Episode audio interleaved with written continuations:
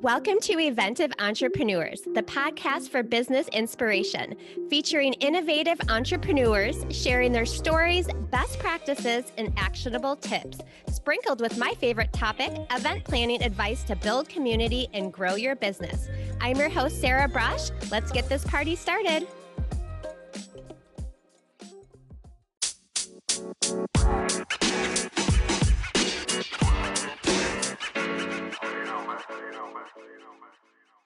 Hey everyone, welcome to the podcast.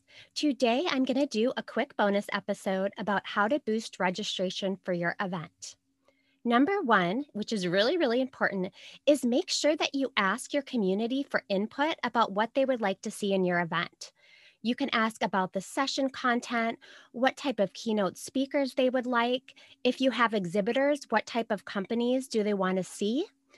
You know, how long would they be willing to attend an event? Do you want to do a one day event or a three day event, or maybe it's just a couple of hours? The more information that you can get from potential attendees is going to help you feel really confident when you launch that you have put together something that your community wants. Number two, this seems obvious, but highlight key messages of attending the event so they understand the benefits, such as what are you going to be talking about within sessions? What are some of the keynote topics? Do you have testimonials and videos from previous events that you can showcase? All of these different details are going to help them make a decision if they are going to attend your event or not. However, it is best practice to slowly tease exciting details to your community so they feel like new and exciting things are happening on a regular basis and they stay tuned. So, again, make sure that you do come out when you launch your event and you have a good structure in place. But remember, you can reveal details as you go along. So, maybe one week you do a new keynote speaker. The next week, you highlight some of your featured breakout sessions.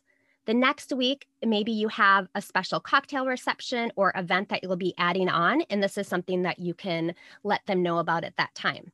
So it just keeps the excitement going. It's just also important to remember that you have to have enough substantial content when you launch that there's going to be interest in the event. Number three, credibility is important. So choose your speakers, your featured guests, and your sponsors that are really going to help drive interest in your potential attendees wanting to show up and attend your event. Number four, provide your speakers and others involved with the event a toolkit.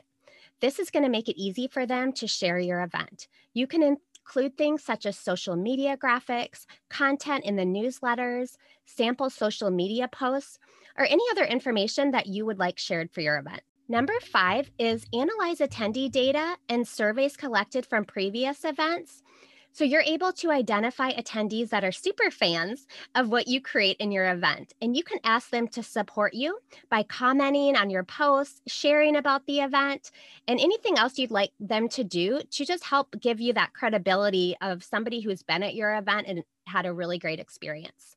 And in return, you can give them a special offer or a discount. Number six is personalize your messages to your attendees if you have someone that has attended your event previously, they should be getting a different email than somebody who is a new attendee.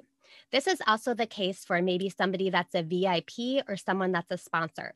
It's really important to customize these messages so they understand that you are taking that extra step to understand what information is important to them. Number seven is create a space attendees can connect before the event takes place. This helps create a buzz and increases word of mouth among the attendees. So, this could be a private Facebook page, a virtual chat environment, or you could do this through a mobile app. Number eight is offer incentives for those registering early. This will help you get the bulk of your attendees in from the start, and you won't be as worried about making your numbers that you have as goals when you get closer to the event. So, to entice people to sign up early, you can do things like prizes, giveaways. You can also do an early bird rate so they know if they sign up by this date, they're going to get the best price possible. Number nine is partner with other businesses to cross promote your event. If there are other small businesses or entrepreneurs that you know that have a similar audience to yours, you can collaborate with them and see if they can share your event with their community And in return, you can either share something of theirs with your community, or you could offer them a free pass to attend your event, or an in kind sponsorship, which means they would get a sponsorship for free. Number 10 is to think critically about the date that you open registration. There's a couple of different directions you can go. Some people will open registration far out from the event because they want more time to promote the event. They want attendees to know about it early so they can get it on their schedule. And that's great. But the one thing you need to take into consideration is that sometimes the excitement dies if the event is very far out from when you launch registration. So just make sure that you have a good communication plan in place and that you're keeping attendees excited and make sure that you have buzz going around for your event up until it takes place. The other option is to open closer to when your event takes place. And this is great. You can keep a really steady buildup of excitement because your event maybe is only two months out. And so you can share all of your information during that period, and people need to take action quickly so they can get signed up for your event.